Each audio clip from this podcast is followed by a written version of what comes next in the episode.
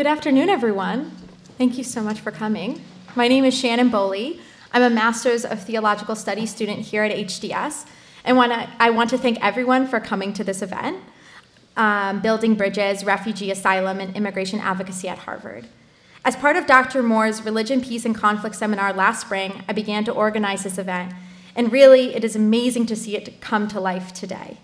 I first want to thank everyone who made this event possible.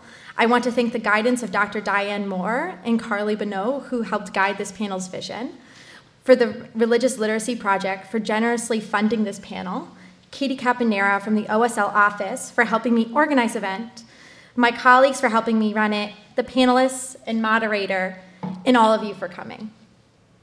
This panel was designed to highlight diverse initiatives already happening at Harvard to address some of these important issues of refugee, asylum, and immigration advocacy. Oftentimes, we can think of big institutions like Harvard as being oppressive. Through this panel, I want to highlight amazing people inside this institution who are advocating for sustainable peace. And the best part about it is that this panel is just a small sampling of the work that's going on here. There are professors and initiatives at the college, the Ed School, the Kennedy School, FAS's Sociology Department, and the School of Public Health that are doing activist work on these issues. If I had everyone doing this kind of work at Harvard on this panel, this event would be even longer than graduation. that being said, hopefully students from those schools are in the audience and can contribute to this panel's rich discussion. This panel also focuses on interdisciplinary approaches to these issues, which reflects our diverse panel today. The panel will begin with introductions of the panelists from our moderator. Then panelists will explain their story and their work, which will then lead to a discussion between them. Then we will have time for audience question and answer. So now I would like to introduce our moderator, Professor Francis X. Clooney, SJ. Professor Clooney is the Parkman Professor of Divinity and Professor of Comparative Theology and past director of the CSWR. His work specializes on comparative theology and interreligious dialogue. His most recent publication is Learning Interreligiously in the Text and in the World. Thank you so much, Frank.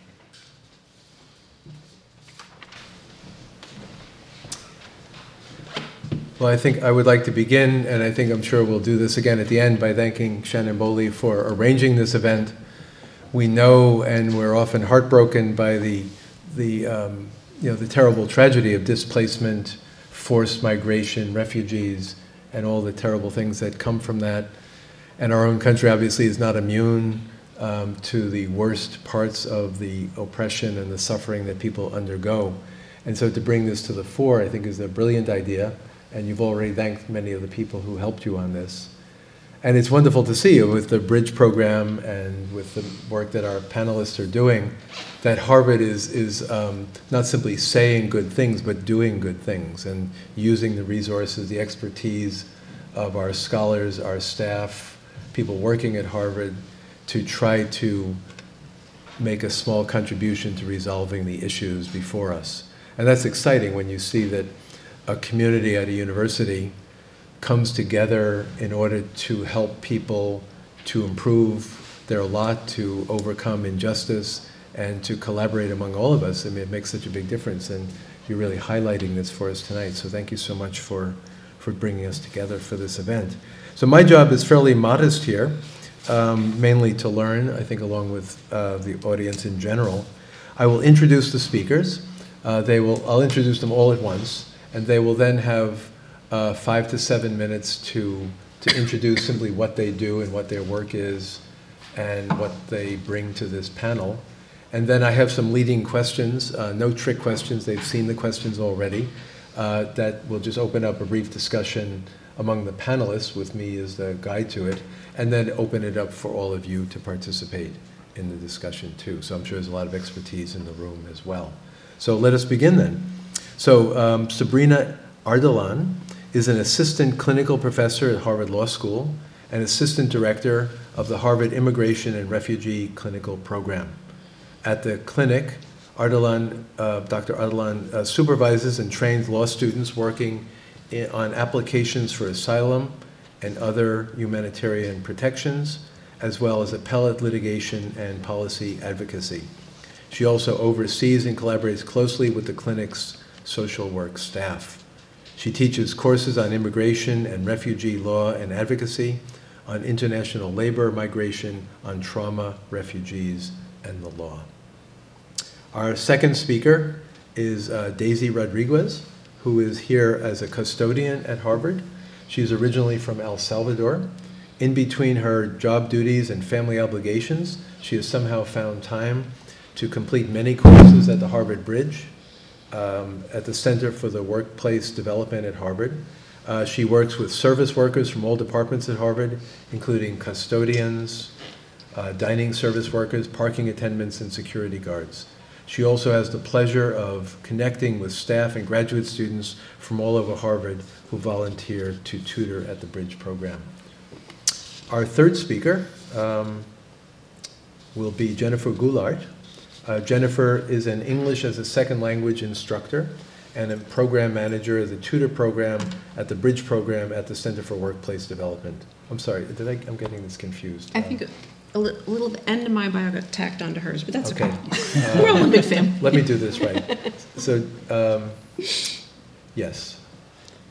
This semester, so back, I'm sorry, I, I- I skipped paragraphs. So Daisy Rodriguez, again, is custodian at Harvard, working um, with the Harvard Bridge, uh, also including advanced English, computer skills, pronunciation, and career and professional development program.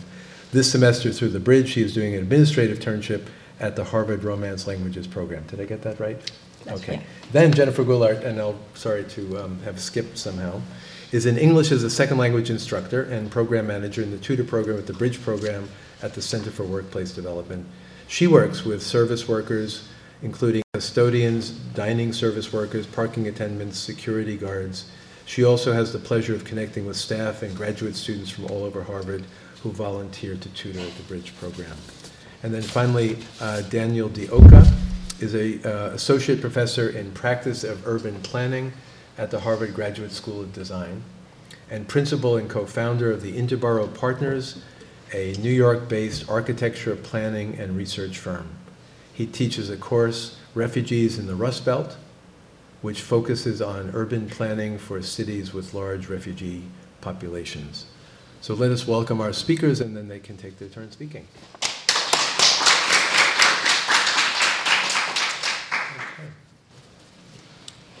Hi, everyone. Thanks so much for having me, and uh, thanks for organizing this wonderful panel. Uh, just wanted to tell folks a little bit about our work at the Immigration and Refugee Clinic at the law school. Um, we've been around for about 30 years. The clinic is a um, is works in partnership with Greater Boston Legal Services, which is the largest legal services provider in New England, um, and clinical legal education in the law school context means that law students get hands-on training uh, actually representing people who are seeking asylum and other kinds of humanitarian protection here in the U.S. as part of their legal education. And so we supervise students in that process, and we represent clients from really all over the world. Um, these days, a lot of folks from Central America. When I first started about 10 years ago, lots of folks from different countries in Africa, um, folks from different countries in the Middle East. So, um, and we help them through the process of, of trying to seek protection so they can stay here um, in the US. And um, we also um, have, and so second and third year law students can work on those cases and they get credit for it, and many of them um, work with our clinic for multiple semesters to be able to see cases from start to finish because uh, the immigration process often takes quite a while.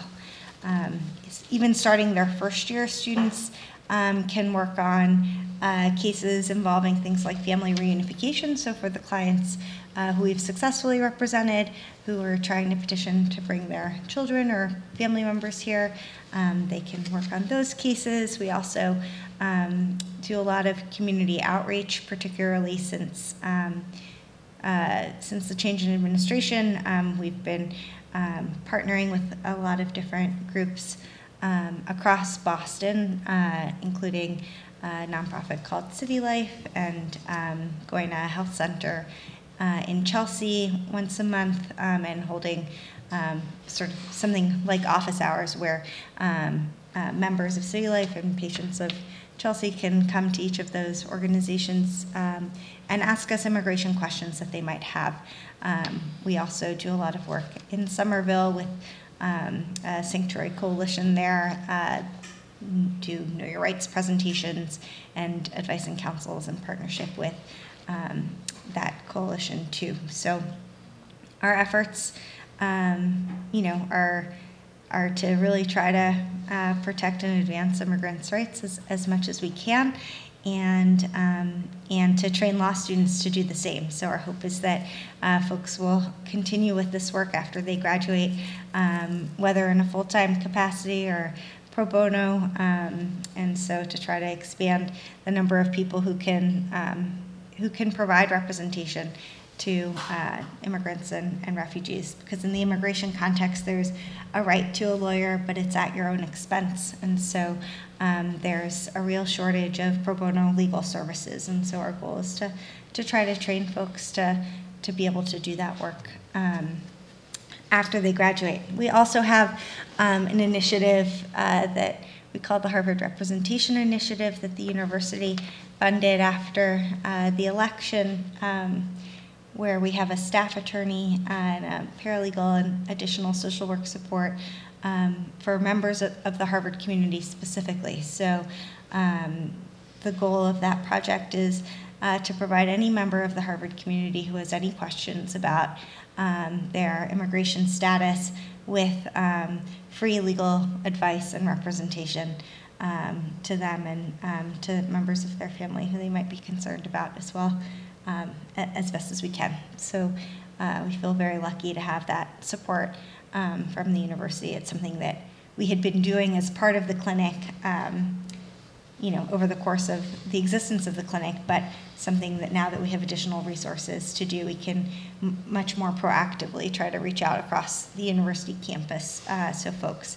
are aware of our services and, and can um, avail themselves of it. Uh, and we're really grateful to programs like the Bridge Program and others who can who've helped tremendously spread the word um, about that resource because Harvard is really big and it's often hard to get the word out. So please uh, spread the word. Happy to share the contact information for that too. Um, so. Um, so hi, I'm Jennifer Goulart. I work at the Bridge Program, which is part of the Center for Workplace Development. And um, we offer classes, professional development to all the hourly workers at Harvard. So that's for anyone who's, um, you know, born in the U.S., not born in the U.S., non-native speaker of English, native speaker of English. But we do end up with a, a lot of people in our classes um, who are um, who speak English as a second language and who are um, immigrants. And um, the people who are taking advantage of our classes have jobs like in um, custodial services, dining services, all these, these jobs that you see there. And um, it also includes the contracted workers. So, for example, the food service at the business school is provided by restaurant associates. Um, but those employees are eligible to come and, and take classes um, at the Bridge program through the Wage and Benefit Parity Act. Um, the Securitas security guards are another group. Um, and we also have a few classes, um, pronunciation and communication, that are popular with the, the international postdoctoral fellows. Um, but they do have to be the, the benefits eligible ones. There's a lot of um, visiting scholars on um, campus who don't have Harvard benefits who are just kind of left to their own devices. You may have, you may have met them. Um, and um, we have a lot of different classes. We always respond to the needs of what people are asking for. English as a second language is is always popular, and we have a lot of people who have interrupted formal education um, due to coming from a country where there was, you know, warfare or natural disasters or poverty or living in a rural area. Um, and for those folks, it, it, takes even more semesters of, of English um, to reach proficiency. And um, computer skills classes are are popular, and we really start with, you know clicking, double clicking the mouse for the first time, you know, all the way up through um, Microsoft Office. People can get their high school diploma. Um, and often the people taking those classes, um, English is their second language. So our most recent graduates, they were from um, Cape Verde, El Salvador, uh, and Haiti. And um, we've been growing our career and professional development program for people who are trying to move from a service job into an office job or another, another career path. Um, you're going to hear a little bit more about that um, from me and from Daisy. Um, this is my pronunciation class I taught in the summer, and everybody in the class was working on polishing their speaking skills so they could do an internship or do well in the workplace. Um, a lot of them were um, participating in that career and professional development class. And um, some of them have really made moves. So um, Andy here worked for dining services for about 12 years, and now he has a great um, accounting job at the um, Graduate School of Education. So um, it's great to see the way people make moves. And um, let's see. And besides the classes, we end up doing a lot of other services. People can get help preparing for the citizenship test through individual tutoring. I also organize a, a, tutoring program. My first priority are people who can't come to our classes because they have a scheduling conflict, and then other people want extra help. Um, and I think, especially through the tutoring program, really the one Harvard thing starts to happen because our tutors are, some of them are here today, um, Harvard staff, graduate students, work study students, um, people from the community. I even had an FAS parent, um, people who are retired. So a lot of really great connections happen through that. Um, and we also end up doing a lot of outreach and education about um, benefits and services um, that are available to um, to employees here. People trust us, so they come to us with questions. You know, sometimes we help make a call to the employee assistance program. Had people bring in a letter and say, "My son got accepted to a charter school. Is this a good idea? Um, how do how does a tuition assistance work? You know all different kinds of things." And um, this is an example. You know, in our office right now, we have um, flyers up around about the the legal um, clinic at the law school. We're always referring people to go to that. Um, there was a big push in the spring when there was a deadline around TPS, um, and just in the past month, I've, I've, I've referred people to go. What else? And oh, um, this is a picture from. Uh, we have a dinner every year for people who get their citizenship, and um, President Faust used to come every year. We're hoping that uh, the new president will also come. Um, and uh, the challenge is I'm wrestling a lot with the digital divide. So that's actually a picture from my English class yesterday. And um, my students were logging on to look at the online component of their English book. And it took about 30 minutes to get everybody logged on. Um, there's a lot of people studying with us um, who've got a smartphone. They can kind of do what they need to do with a smartphone, but they kind of were ne- never had the opportunity to become agile with using a laptop or a desktop computer. Three people in my class didn't have an email address. I had to get them an email address first. So um, I think this really impacts people's access to knowledge and to benefits um, and just you know being able to participate in um, university life, community life. So I'm you know really dedicated to digging in a little deep. I, I to the digital divide thing. I feel like it's not sexy to talk about the digital divide. That was like so 90s, but it's still there and getting bigger, I think, in a way. So, um, yeah, and then we do have a lot of people who are studying with us who are on um, temporary protective status, and the deadline is looming. So um, it's a big concern um, to all the teachers that, that care about and this and the volunteers who care about our students. Um, and then on the more positive note, I'll tell you about some of the people who've really made moves um, through participating in the bridge programs. Um, we have, for the people who do the career and professional development classes, um, many of them do an internship at the end. And this is so that when they're trying to get an office job, the first thing on their um, their resume isn't cashier or custodian. It's you know intern in the Harvard office. They have um, they've looked at they've learned the Harvard financial um, systems they have, the Harvard um, references, and you may recommend, uh, recognize uh, Calixto. He spoke at the president's installation. Uh, when I met him, he was a cashier at the medical school, and now he's directing a huge lab. Um, and he really pays it forward. He takes interns from Roxbury Community College. Um, and Edgar was a landscaper at the law school, and um, he um, was a, a, big contributor to the bridge because he taught our computer classes on Saturday mornings in Spanish, English, and Portuguese. Um, and then he was so popular at the law school that he was invited to apply for a staff position, and he's really kind of moved up the ranks there. And he, in turn, takes on interns, so keeps um, passing it forward. And Monica's another person. She was um, a cashier at the business school, um, at a, a contractor, you know, for the restaurant associates and um, she really had great skills and the again the the um, barrier was the resume. And she did our first internship. She did one, um, and then she had a job at the David Rockefeller Center, moved up, up, up, up there, and now she's at the Safra Center. And now that people under her are taking on interns. So um, next you'll hear from Daisy, who is probably the next person who's going to be added to this PowerPoint um, because she's she's taking classes at the Bridge and she's she's doing an internship too. So. Hello, everybody. Um, my name is Daisy. I am from El Salvador, living in the United States about uh, for about 20 years. My purpose to come here was continue with my edu- education. I got married in 2000. I have four children. So I decided to stay at home with my children and it's the best decision I have taken. I've been working for Harvard since 2015 as a custodian. I enrolled to take English classes at Harvard Bridge program in September 2015. Then for next semester, I enrolled to take computer skills class. And I enrolled in every class I could come and take, such as career and professional development. In the career and professional development class, I learned skills such as interviewing skills, identifying my transfer skills, and identifying my personal brand. I complete this class, and now I'm doing an administrative internship at Romance and Language uh, and Literature department. During this internship, I will get introduced to finance departmental administration and problem solving in general.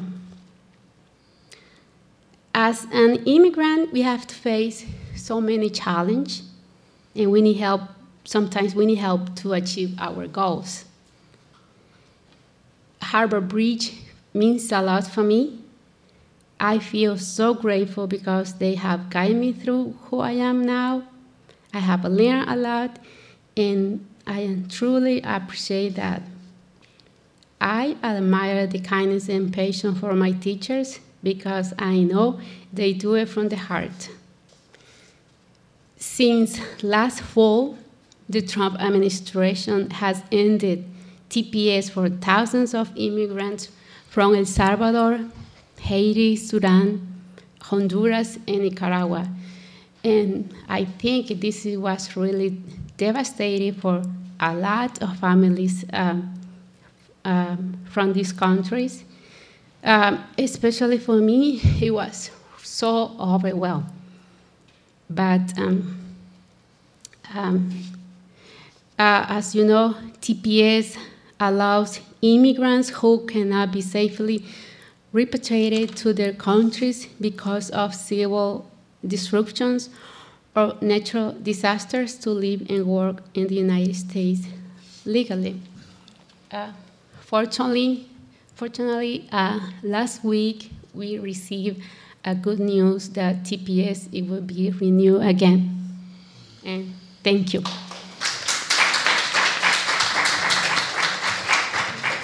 Well, hi, it's uh, great to be over here at the Divinity School. Uh, so I teach at the um, design school and don't come over here nearly enough.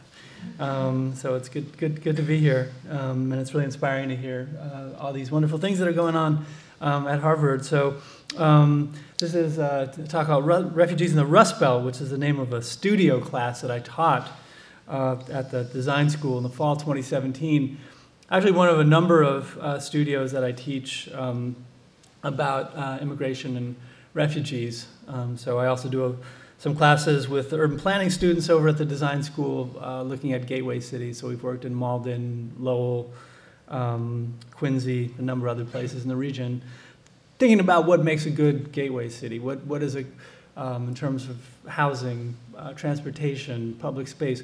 What are the things that help um, immigrants and refugees integrate and thrive. Um, the premise of this studio um, was that architects, landscape architects, urban planners, these are my students, um, should, uh, could, and should, probably should play a larger role in the, in the ref, refugee resettlement process. Um, there's a book we read called Arrival City, and the author, Doug Saunders, says around the world it appears that uh, a good part of the success or failure of an arrival city has to do with its physical form. Um, and that's what we do over at the design school. Um, so while the forecast for refugee resettlement in the current administration is obviously grim, really use the studio as a way to uh, identify different ways to help existing refugees thrive in their arrival cities, but also think about a future, a less xenophobic future. Um, and also sort of did a lot of research to try to make a case for the many economic and cultural benefits that refugee, uh, refugees bring to um, Rust Belt communities, and then highlight the kinds of things that Rust Belt cities are presently doing. Um, so, uh, you, most of you know today there's over 65 million refugees worldwide, the highest number of displaced persons ever recorded. In the design community, um, in architecture especially, uh, most of the efforts to help deal with this humanitarian crisis have, have, have centered, rightly centered, uh, on, on immediate needs related to the design of refugee camps. Um, but especially in the US, there's been a lot less attention paid by the design community to refugee resettlement um, since 1975, close to 3 million refugees have been resettled across the United States, process that has resulted in large, vibrant refugee communities um, all across the country. Um, and uh, so I, think these communities really remind us that refugees don't just come to nations, they come to cities. Um, and while officials at the national level kind of determine who qualifies as a refugee and establish refugee quotas, how well refugees fare uh, depends in part on the efforts of local entities who are entrusted with helping refugees find housing and employment, get around, generally adapt to everyday life. Um, so this was our goal for this particular studio, um, working with refugee resettlement organizations in St. Louis, Detroit, and Cleveland. Students will make uh, proposals at a variety of scales aimed at helping refugees thrive in their Rust Belt arrival cities. We took a lot of inspiration from this design competition called What Design Can Do. Um, we did a lot of research and learned very quickly that our European colleagues are very far ahead of us here. Um, and so we, we, we, studied a lot of um, precedents for um, refugee housing and um, refugee community space and economic development programs that I think work quite well in cities like Berlin. Uh, here are my students uh, on our field trip. So we visited the three cities. Students actually had very few parameters and were encouraged to think boldly about how their different, these different disciplines um, could shape cities in a way to, to help um, refugees and, and immigrants. Uh, in order to uh, avoid overly speculative work, um, students were required to base their project on a community-defined uh, priority. Um, so, you know, for example, someone on our field trip talked about the need for uh, trauma-informed design in a particular neighborhood in Detroit where a lot of young um, people were being resettled, and the, you know, a student did a, a nice kind of neighborhood plan looking at trauma-informed design practices opposed to the redesign of open space.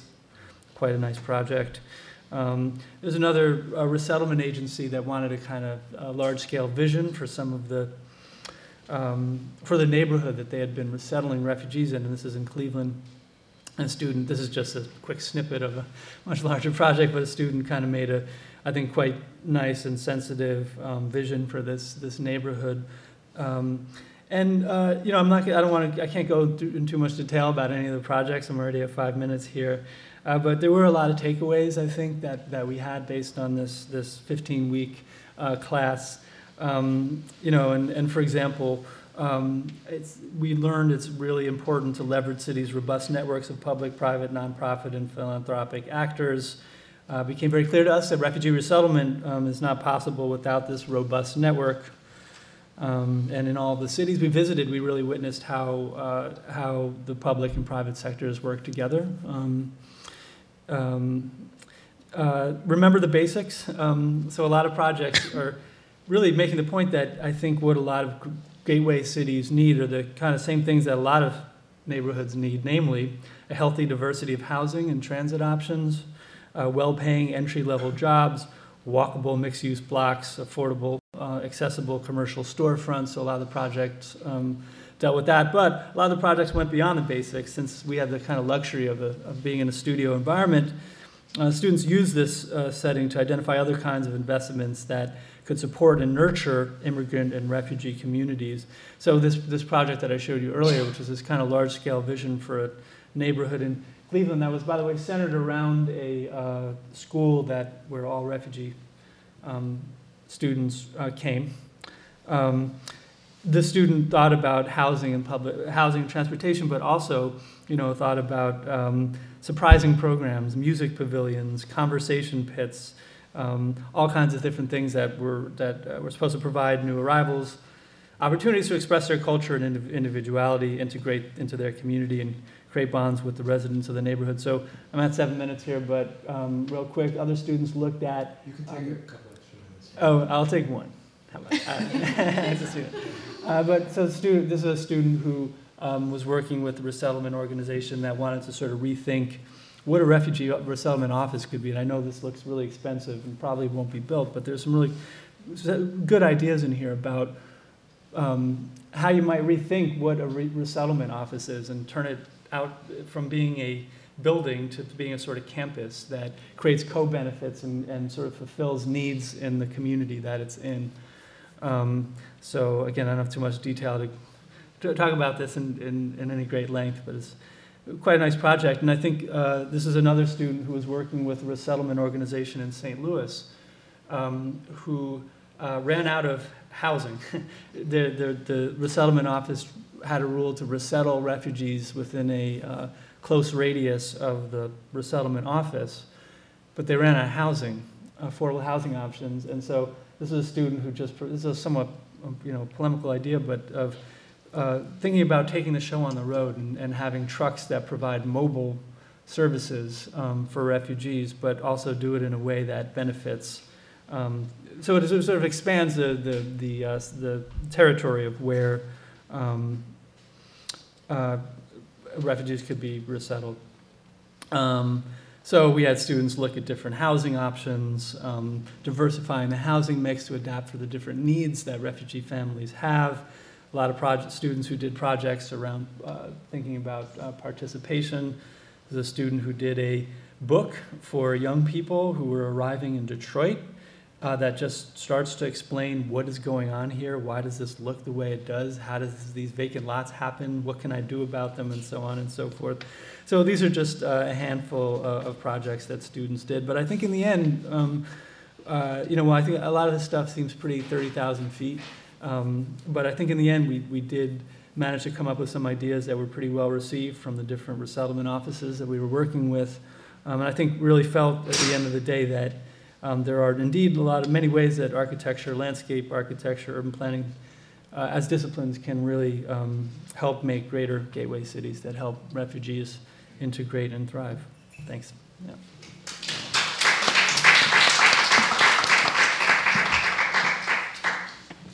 So thank you very much to our, our four panelists for opening up worlds of experience and worlds of work that edify all of us, I think, and make us uh, really impressed by what you're doing.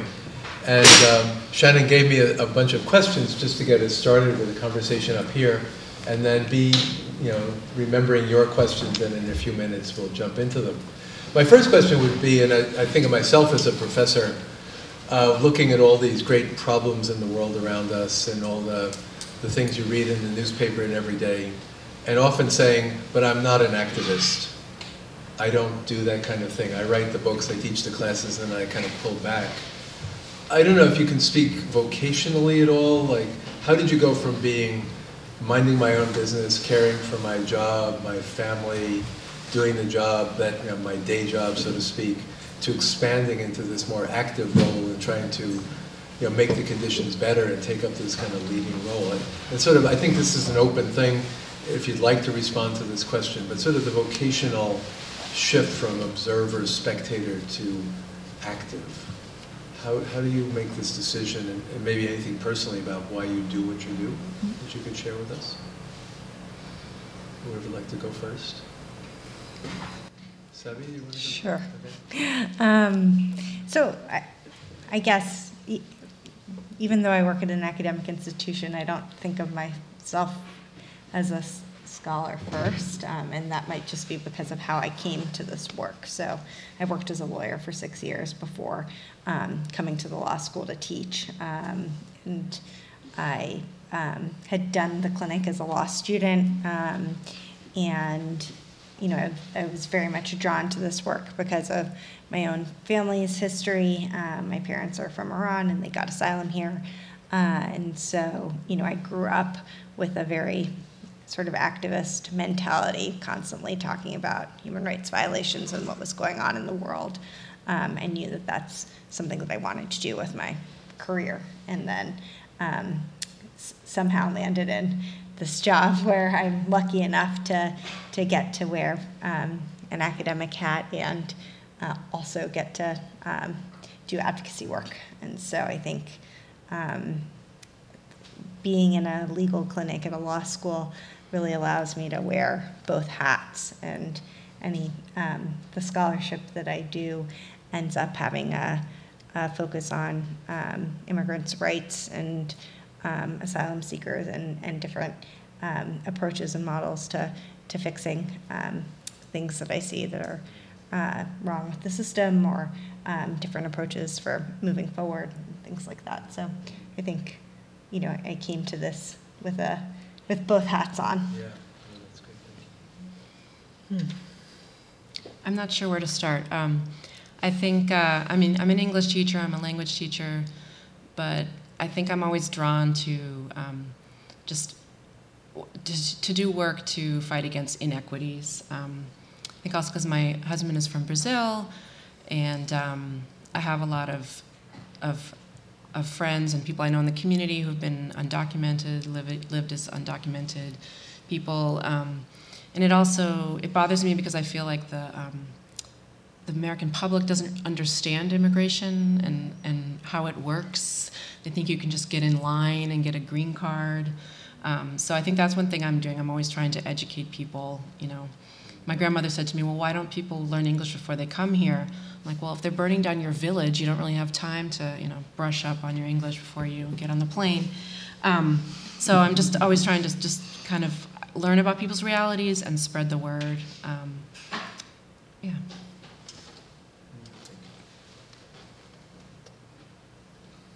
Daisy, would you?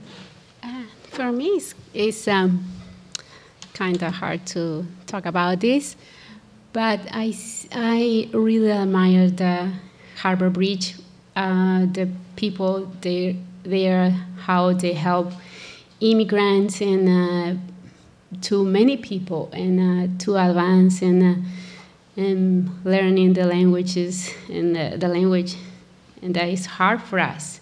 And I really appreciate this what they're doing, and um, I could I know people from the United States are very friendly, but some, as uh, Jennifer said, don't understand about uh, why immigrants uh, we come here, and that's kind of very hard.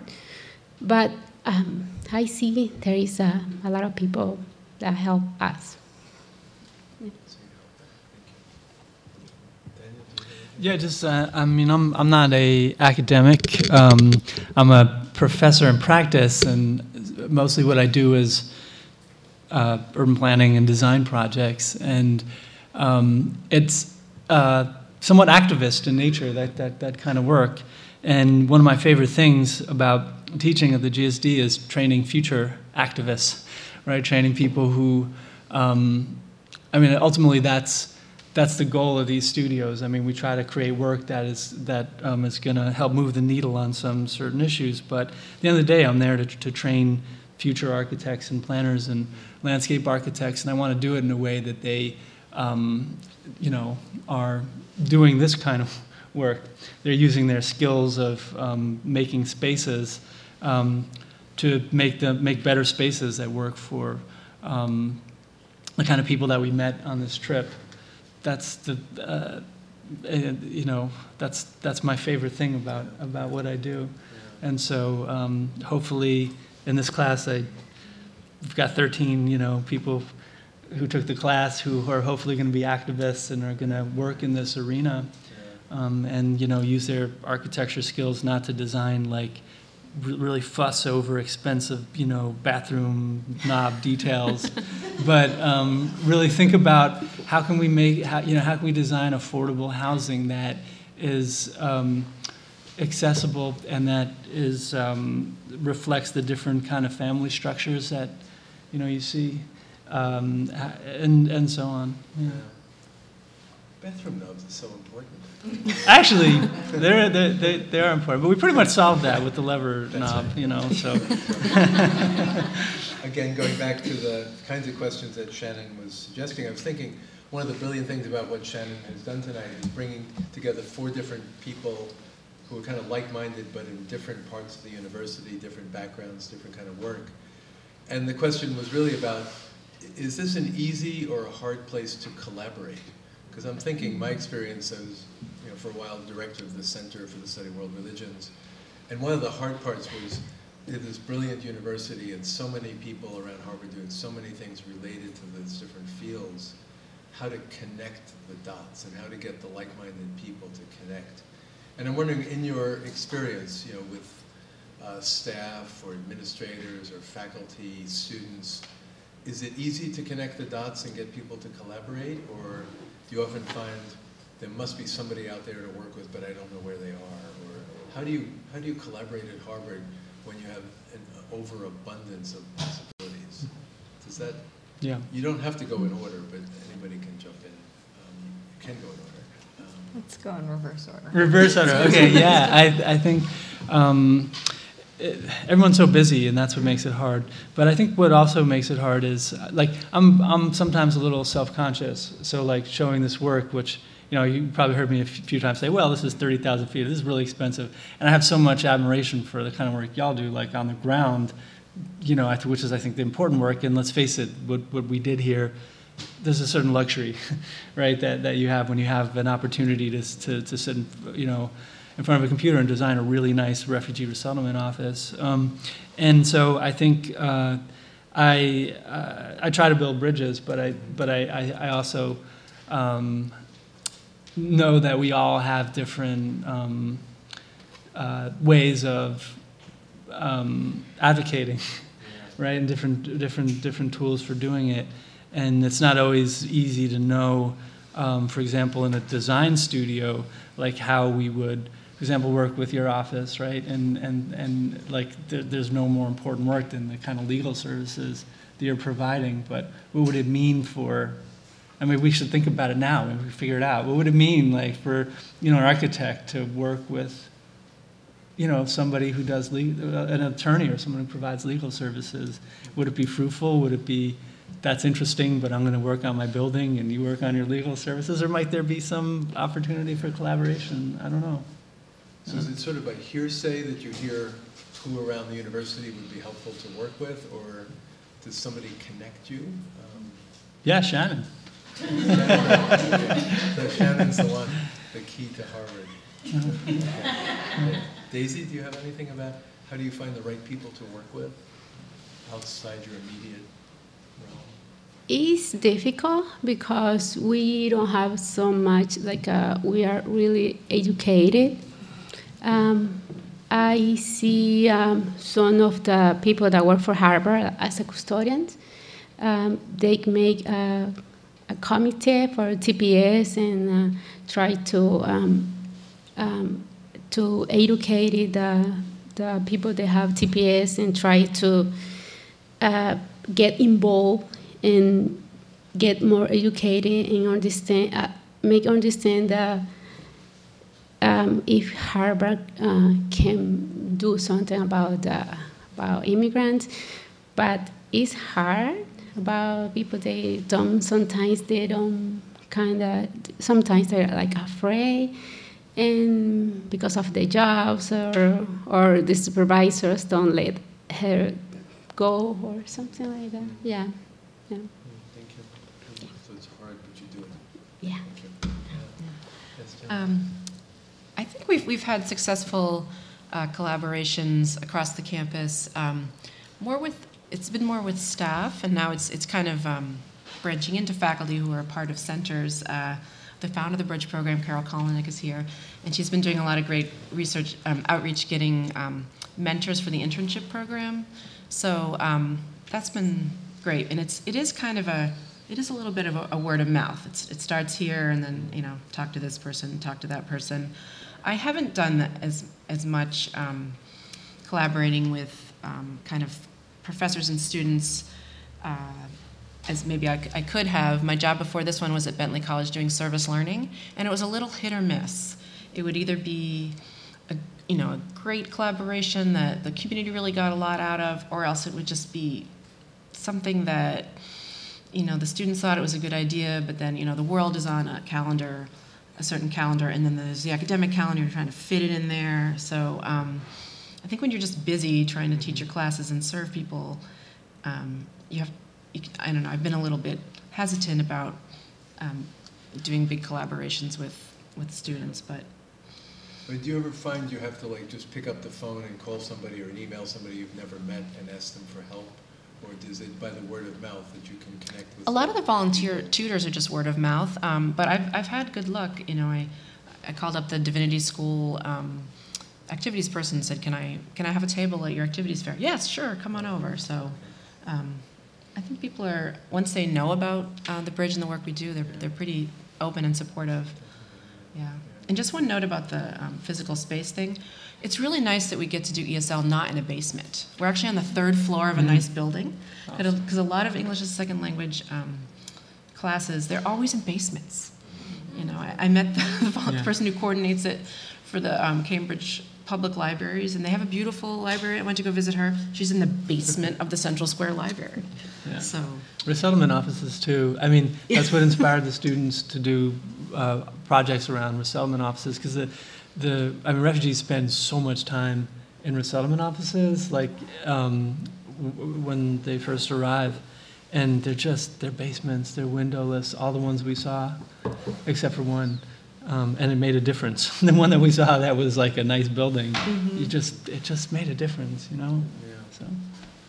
I remember that as well. Um, yeah, I mean, I, I wish there were more opportunities for interdisciplinary collaboration. So thank you, Shannon, for bringing us all together. I think, you know, uh, being at a big university has lots of benefits, but also challenges. So trying to figure out who to reach out to. But I think one of the benefits of having this Harvard Representation Initiative now, it has allowed us to reach out to um, a lot of different schools across the university campus um, to try to spread the word about our services. So that's been um, a great way of starting to collaborate more. Uh, one of the other things, I mean, as, as part of the clinical, the clinic work that we do representing people who are seeking asylum, we often collaborate with doctors and psychologists. So, um, and there's a chapter at the medical school that um, a Physicians for Human Rights chapter there, and residents um, um, at Harvard are also doing um, evaluations and things like that for us too. So,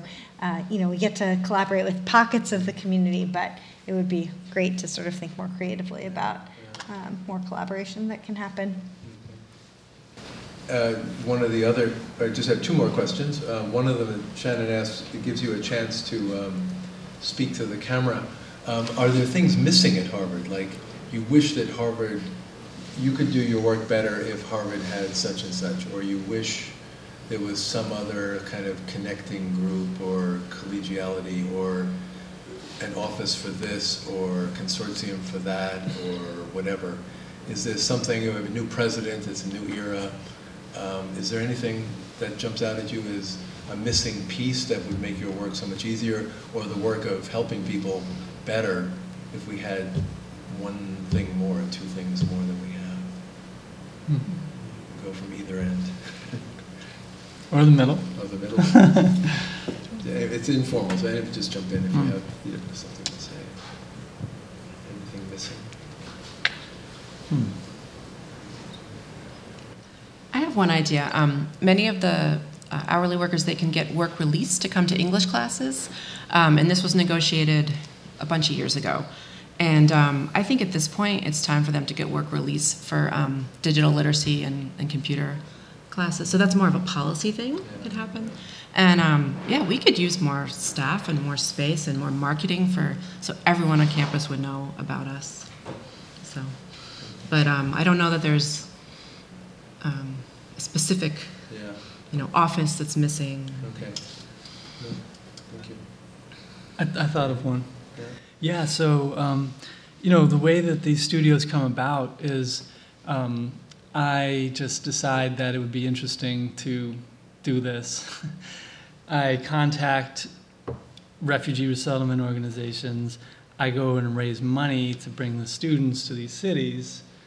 Um, and uh, it's would be better if there was a um, kind of a lot of schools have you know community design centers and they sort of serve as a front door where people who have need for some kind of outside the box design thinking around some issue can call can email and say oh i heard about the work you do uh, at your school.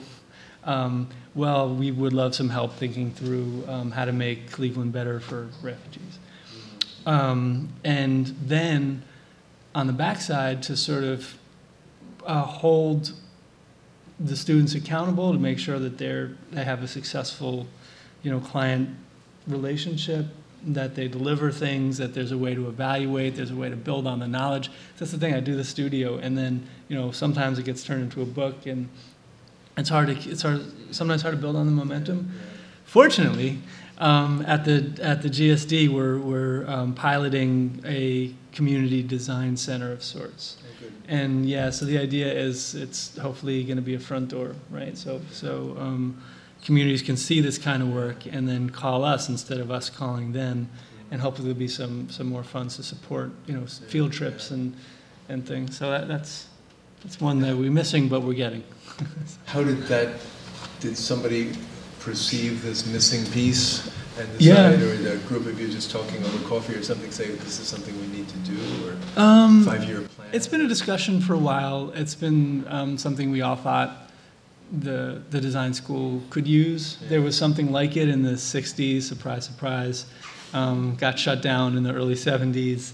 It was called Field Service Office. Field. I can't remember.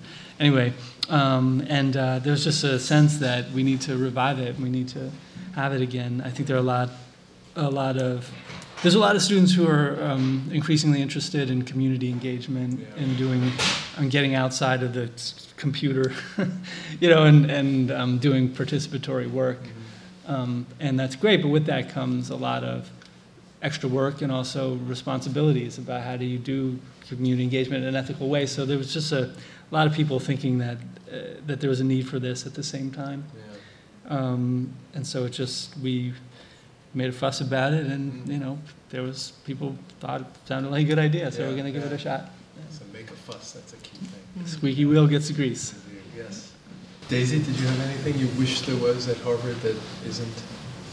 Uh, I think um, we have like a Harvard Bridge that uh, we would like to have more more teachers, and they can sh- give us uh, like a, a, a different programs, like like to how can we can grow up as a person and professional.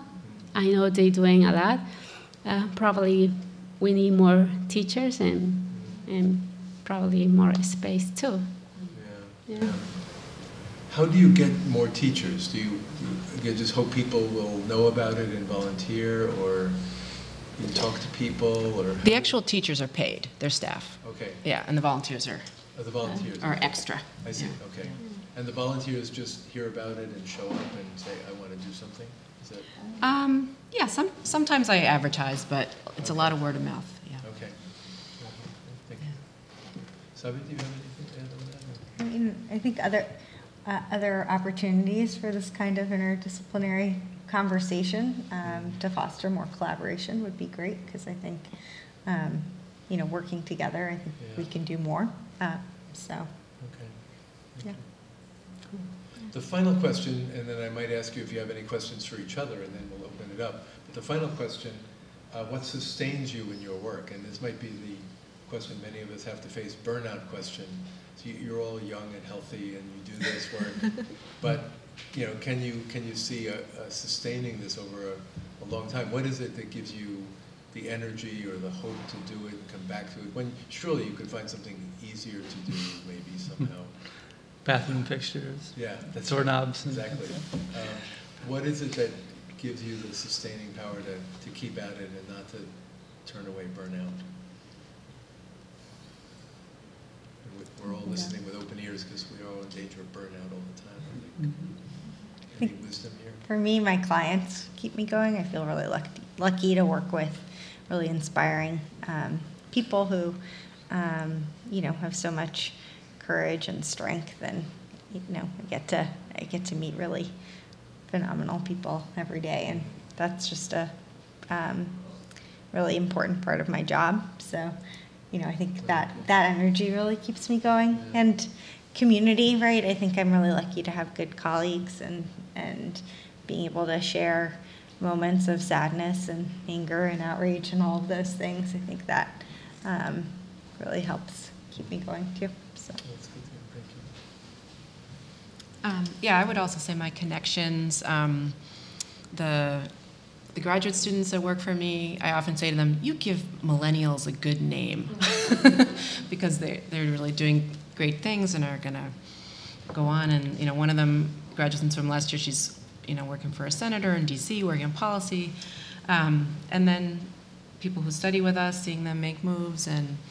Um, they're very inspiring, and I also have really great colleagues um, who are just who are really well qualified. Um, and it also helps to have to be teaching this kind of setting where you know we're staff, we're not having to like wait for our next Department of Education grant. Um, and it's also it's fun, and I find it easier than I taught ESL K through 12. That was really hard. this is a lot easier to work with adults. I can leave the room and come back, and they're still in the same chair.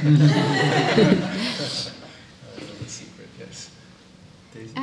For me, um, I think in my, my family and for my community, because I want to get well educated and, um, and help the community as well. And I want to be a role model for my kids. Okay, Yeah. okay. Well, that's a beautiful element. to- Thank you. Kids see you doing it and then they will grow up with this value. Yeah. That's very nice, thank Thank you. Yeah. Daniel? I would say these folks, you know, I, I think the best thing about these classes is just getting a chance to go to, in this case, Cleveland and St. Louis and Detroit and, you know, go to these neighborhoods where there's frankly a lot of poverty, there's a lot of vacancy. Um, and um, to see uh, people who are just earnestly trying to make these communities better, um, more equitable, um, more interesting, and uh, it's really inspiring.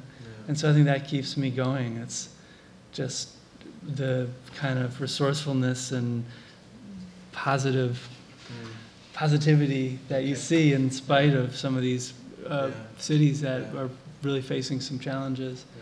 Yeah. Um, everyone in this picture, uh, somebody who's, uh, you know, uh, someone we met on the trip who was working in some really interesting way to um, make a neighborhood better.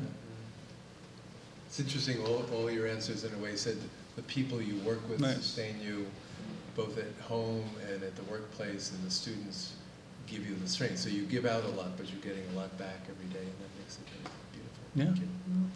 Before we open it up to the very learned uh, audience we have here, is there anything you'd like to add or any question that you'd like to ask one another? Uh, This is your big chance to ask each other questions in public.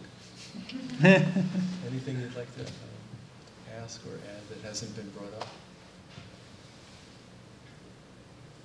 I'm curious if you know. Um, it seems sometimes it seems like the refugee resettlement, the places they pick are sort of. I'm like, did you pull, pull that out of a hat? Like they'll they'll take people from a really hot climate and then like put them in a really cold Yeah, that happens a lot. city in the middle of nowhere. Yeah. You know, does is there any rhyme or reason to that? You know? There is rhyme or reason. Um, there are a lot of factors that, that go into um, deciding where to resettle refugees has a lot to do with just the kind of internal workings of the seven um, reset- national resettlement organizations. Um, but one of the um, one of the things, so before the the research assignment that that I gave the students was I assigned each student a uh, hypothetical refugee family, and I said find a house for this family, resettle them, and you and they made these maps that were very interesting. They they were like these kind of sieve drawings where they said okay, and each layer of the sieve was a different criteria. So well, uh, they should be in a tolerant community. And so they'd make a map of, you know, communities where there weren't lots of hate groups. And it should be in a, uh, you know, area where uh, family from Syria, where there, you know, there's mosques nearby or there's transportation nearby. And they just kept whittling it away until they got to a house. And it's really interesting. But, and so it was a way for us to think about what are the, spatially, what are the different criteria that we think help would help a, a, a refugee do well. And I, I mention it because the, uh, the most controversial um, criteria was do you put um, Syrian refugees near other Syrian refugees? Do you, right? Um, do you put, or do you not do that? And throughout the trip, we really saw a lot of um, different ideas about this. There are some who said, no, we, we, we explicitly do not cluster uh, refugee populations. Um, one, it's illegal. It's a violation of the Fair Housing Act to steer, right? Um, you know, a refugee coming over from the Congo to a neighborhood where there's also people from, the same place. Um, but B, it might be good in the short term. It might help people sort of get their bearings and learn the ropes of living in this neighborhood, but it's bad in the long term because it, it what, what happens is people are less likely to learn English, less likely to get outside of these kind of encla- enclaves. Um, and so it was a debate that we had all throughout the uh, semester. Um, so there are different rhymes and reasons, I would say, um, and not no clear consensus on But not put the hot country people in the cold places and vice versa. You know that no student ever. I come to think about it, of all the students, no one ever said it should be a warm climate or it should be a cold climate, which is interesting. And it doesn't. It, you know, you've got huge, uh, you know, Somali population in um, Maine and and Minneapolis, and a lot of it, by the way, is is um, you know. Migration, people sometimes get resettled wherever they get resettled, and the first thing they try to do is make their way to wherever, you know, if, There's a cousin or something. yeah, there's a cousin or there's a, there's a, there's a critical mass of people from that country. So, I mean, and in, in some ways it, it's amazing. You go to Akron, Ohio. I mean, there's like incredible um, uh, Bhutanese community in, in North uh, Ohio, uh, North uh, Akron. And because of that critical mass, there's like lots of amazing restaurants, and which tends not to happen so much when things are spread out. So it's this Sure. debate between, Yeah. you know. Anyway, sorry, I should No, stop thank you, talking that's too much. great, thank you. Um, You said that you have gone around and raised money to do this kind of work. Can you tell us who gives you money to do this kind of work? Gladly. Well, I sat down and I thought, who has lots of money who supports refugees? And I thought, the guy from Chobani. Uh, and I just wrote him, and uh, he's like, that sounds interesting. It really worked out that way. and uh, and I, he said, meet, go down, you know, meet with my people. Um, went to his office in New York, the Chobani office. Um, they had a grant at, at the time. They thought this is perfect. This is just the kind of thing that we want to fund. Um, and you know, I made a pitch, and I got the money. It's very simple. yeah, it's easy. It never works out that way, but this time it did. Yeah, so. so thank you, Chobani. and eat Chobani. yeah. I- I think on any question, if anyone else on the panel ever wants to jump in on a point, they, they're welcome to. Hi, Daisy. Hi. I am from Colombia. I could ask the question in Spanish, but Uh, okay. for them to understand, I'll Okay. ask it in English. Okay. Um, you said that one of the things that you're missing is, or that you would want to have more of, are teachers who can teach you human skills and how to be a better person or something like that. I, I think I heard you say. What are the kinds of skills that you're looking for in a teacher that you feel that could be beneficial for your growth as a person? Uh, interesting question. Um, wow. Um, first of all, we have uh, good teachers in the Harvard Bridge, like uh, ESL teachers. And um, now we have a specialty on career and professional development. Um, probably uh, teachers with uh, finances and administration or psychologists. Um, I'm interested in learn or take classes in psychology and and finance. Yeah. Yeah. Thank you. Um, Daniel, you mentioned trauma informed design, um, and I was just curious could you talk a little bit more about what that looks like? Uh, yeah, I, it, it looks it comes in all shapes and sizes, and it's a kind of emerging field. Um, I I never knew about it until uh, somebody in Detroit said that this would be a good thing to apply to this neighborhood, and then a student said, "This sounds like interesting. I want to learn about it." And um, she did, and I learned by working with the student. Um, and uh, yeah, I mean, it's it, it's applied. Uh, it's an emerging field. It's applied in all different kinds of situations, um, and it depends on the scale that you're deploying it at. So if you're designing outdoor public spaces, it might mean one thing. If you're designing a room, it might mean another. It might mean thinking about the color of the, that you paint the walls. It might mean the you know the, the surface of the um, the the floor. It might mean the uh, the acoustics of the space. So um, it's not you know it's more at this point a pseudoscience I think than a science, but uh, but it's an exciting field, and I think there's a lot of opportunity to think about how how to design spaces that. Um, uh, that you know mitigate, I, I think, trauma in some way. Yeah. Question for Dan. Have you thought in your design projects of small performance spaces so that traditional arts can be preserved and perhaps shared with the larger community? Yeah, for sure. So um, in uh, there was a slide that I showed of a kind of drawing of a neighborhood in Cleveland, and um, uh, performance spaces were a part of that uh, plan, and just exactly for that that reason, finding vacant lots and and thinking about ways to just turn them into simple spaces for sharing culture. I have a question, um, I, my own question, not Shannon's question. Um, Mhm. I'm wondering, you're working with so many people in so many different, ex- you know, situations and so on like that. Do religious differences make a difference? Um, so you're working with a, a Christian or a Muslim or a Hindu or a Taoist or somebody of a traditional African tradition, whatever. Does that you just take respect them because they're human? You know, this is their values, their beliefs. Do you have to interact differently with different people ever because they have a different religious expectation or background that they bring to their work? Anybody or all of you could answer that.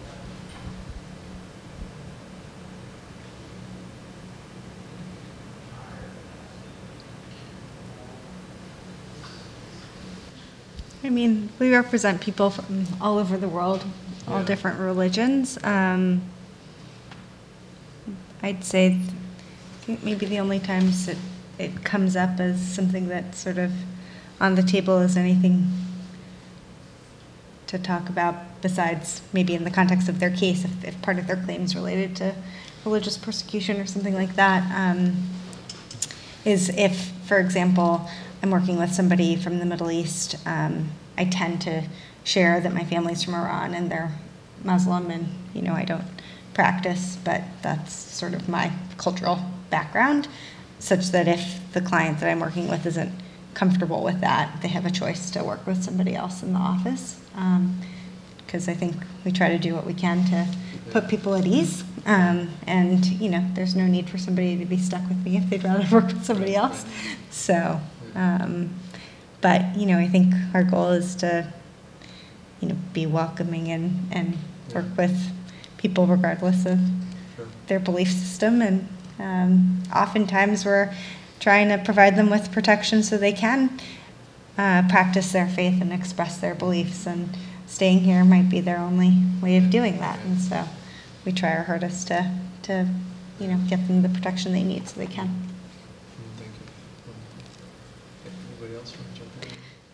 In my opinion, is that we are humans, and it doesn't matter religions where they come from.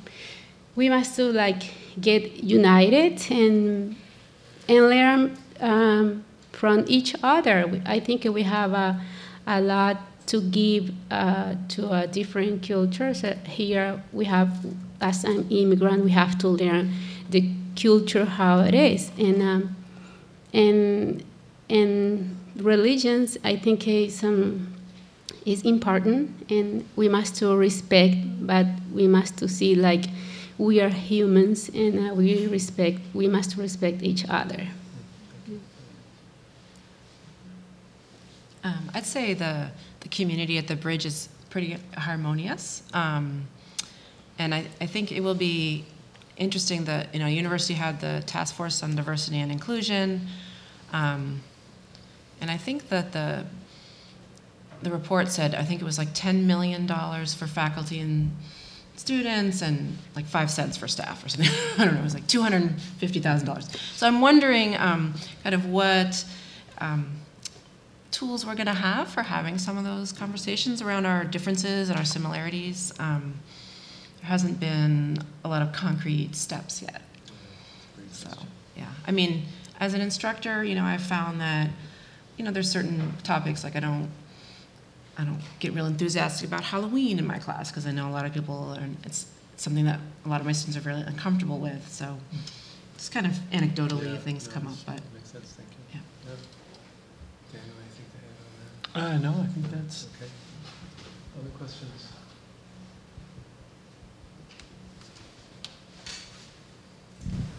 Um, you all mentioned that you feel really supported um, in your work by your colleagues um, and the folks that you see every day. What do you think is the level of engagement with Harvard students, like across the college and the graduate schools, with the work that you do? Do you feel like they're engaged, that they know what you're doing? Um, just the sort of student body engagement with your day to day operations and like the questions that you're dealing with?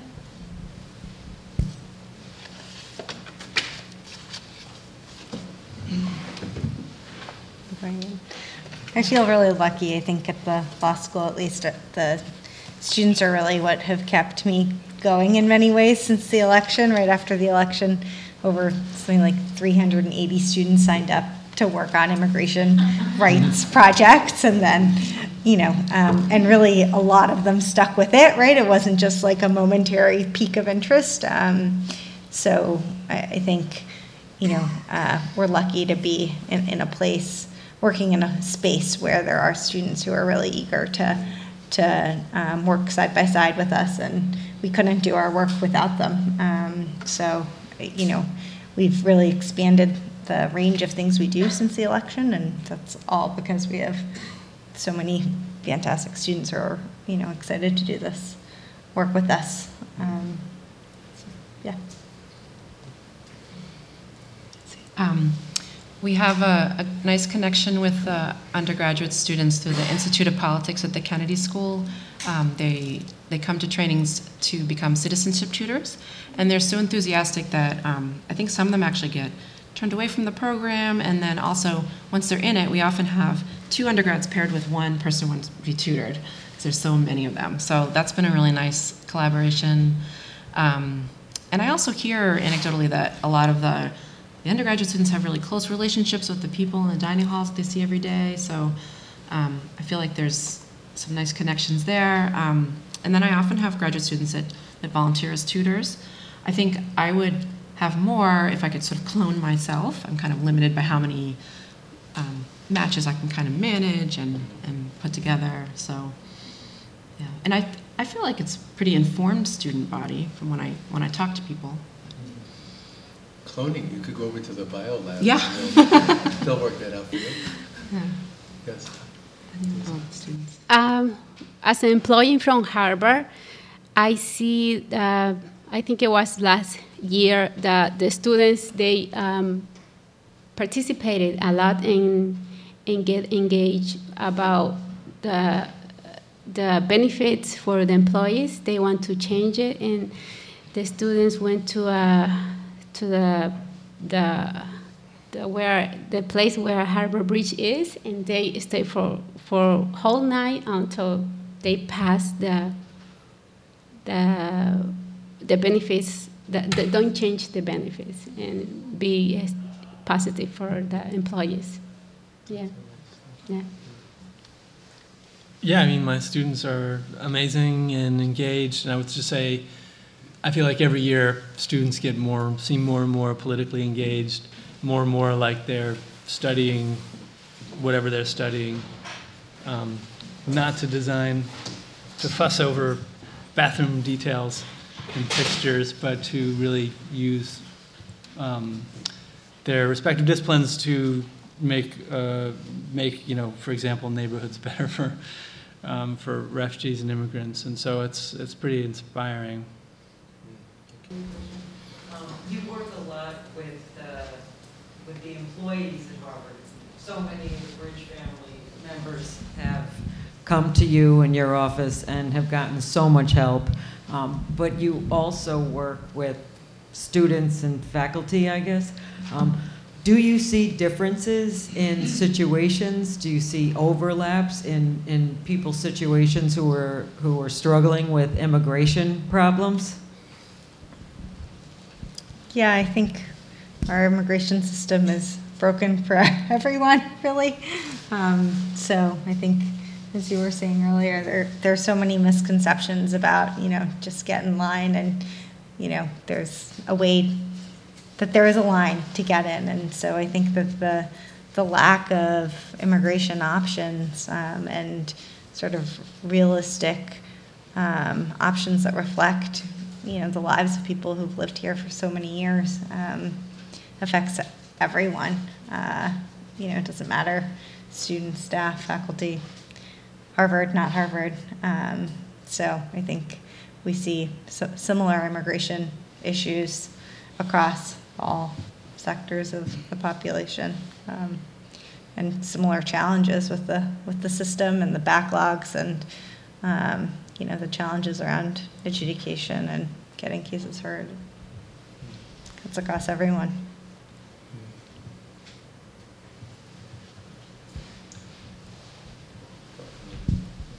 I'm wondering if you could each comment on maybe something that has surprised you about doing your work um, that, that you, you know, was unexpected and that you could share with us.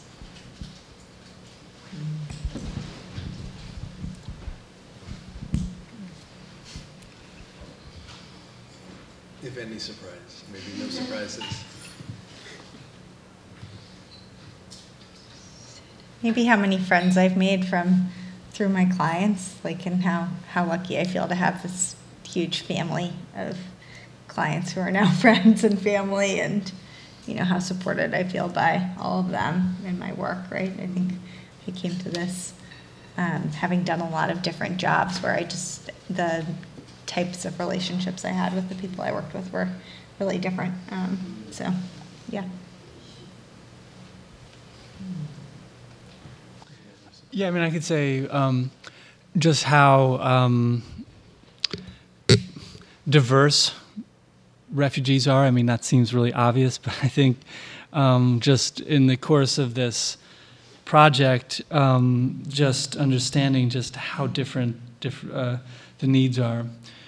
It was, it was one, one thing that specifically that surprised me was going to Detroit and um, meeting with a lot of people who you know, were kind of involved with philanthropy. So, so for example, in Detroit, there's a big Syrian population, and um, so Detroit has been, you know, until recently, seeing a lot of uh, Syrian refugees, and uh, there's a lot of philanthropic organizations that donate money to families uh, who want you know, need computers and, you know, will help them reimburse their flight because refugees have to pay their, the flight back that they, when they come over to the States. But what I, what I learned is that um, most of this philanthropy is really is really um, country specific. That is the you know like it seemed to us that that you know the Syrian like philanthropists have just helped Syrians and the you know and I don't mean to single out Syrians. I mean I think that was true in a lot of the communities that we saw. And I, I that that that was a little bit surprising, I think, to me. And um,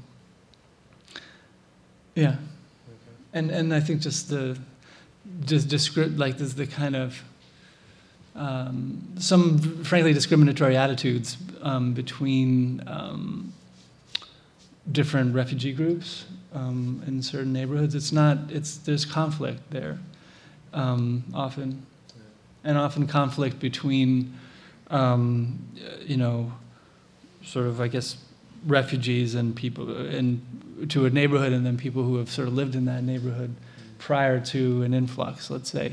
And it's not, it's not always on the grounds of um, people being, you know, uh, discriminatory or xenophobic. There are all kinds of issues um, that if I had more time, maybe I'd go into detail, that uh, speak to some real conflict. And I think um, I was surprised to learn about some of it.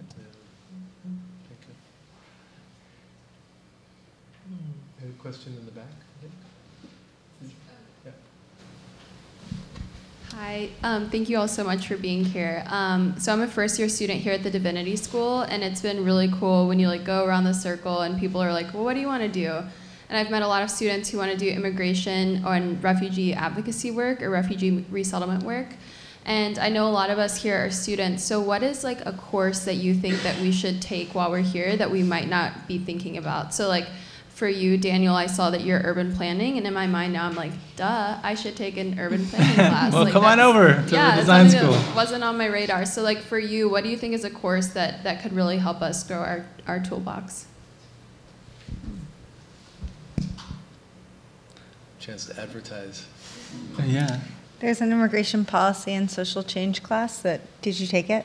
Um, that the clinic director teaches Debbie Anker in the spring, and it um, brings in guest speakers uh, pretty much every week who provide perspectives on sort of different slices of immigration advocacy. Um, and I think really uh, is a helpful introduction to the topic and to sort of the different hats people can wear um, when doing immigration advocacy, and often lots of cross registrants in it, right?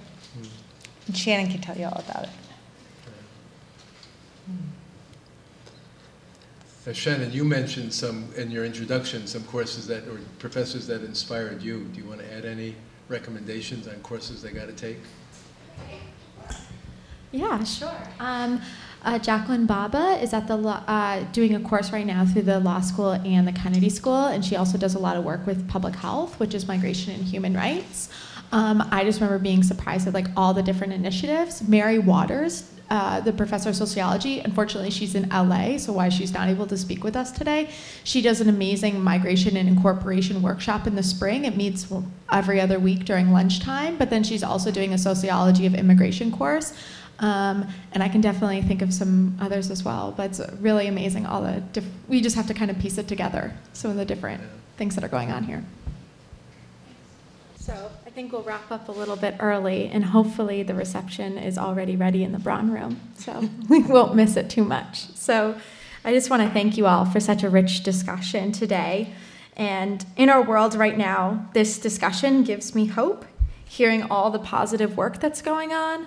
I often say that sometimes it feels like the world is on fire, but right now I look and see all like the amazing firefighters out there right now. So I really want to thank you all for coming to speak about your experience, um, personal experience as well, not just your scholarly work, but your narratives and how they're so moving for all of us.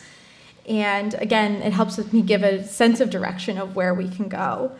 And like I said, I invite you all to join me in the Braun Room for a reception following this panel, uh, where we can gather and continue our conversations there. And if you haven't already, I invite you to please fill out the sign in sheet on your way there so I can kind of, we know all the amazing people that have been here tonight. And I want to thank everyone involved again, especially our panelists and our moderator. Um, let's give them a round of applause, right?